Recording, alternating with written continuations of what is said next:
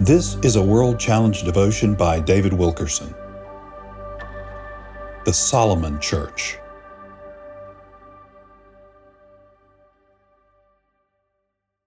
Now Solomon the son of David was strengthened in his kingdom, and the Lord his God was with him and exalted him exceedingly.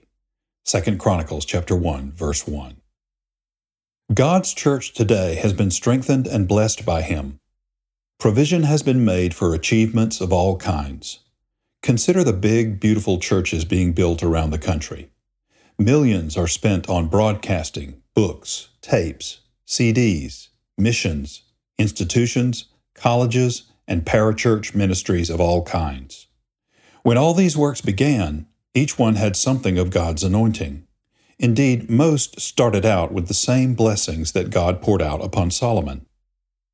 Solomon was well organized and much more educated than his father David. He did everything bigger and better than any previous generation ever could have conceived.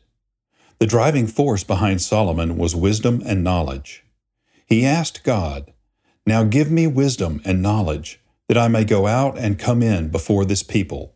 For who can judge this great people of yours? 2 Chronicles chapter 1 verse 10. Isn't this a wonderful prayer? It sounds so good, and God was pleased that Solomon did not ask for selfish gain. Nevertheless, there's a problem. This prayer is largely man centered.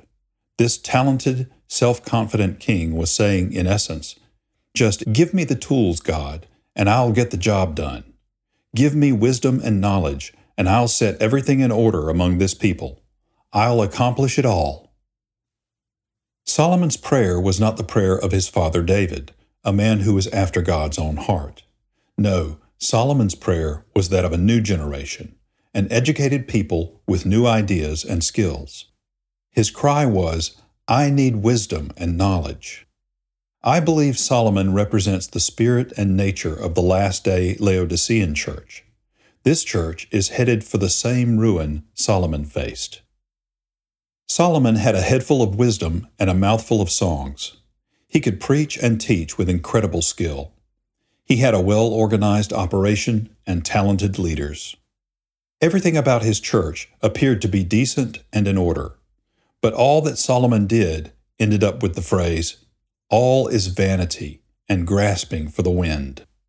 Ecclesiastes chapter 1 verse 14. The Solomon church believes it has the answers. It looks great on the outside, but it is absolutely lifeless inside. And it ends up in vanity, idolatry, sensuality, emptiness, and despair. Beloved, let us not end up there. World Challenge Transforming Lives through the Message and Mission of Jesus Christ. Visit us online at worldchallenge.org.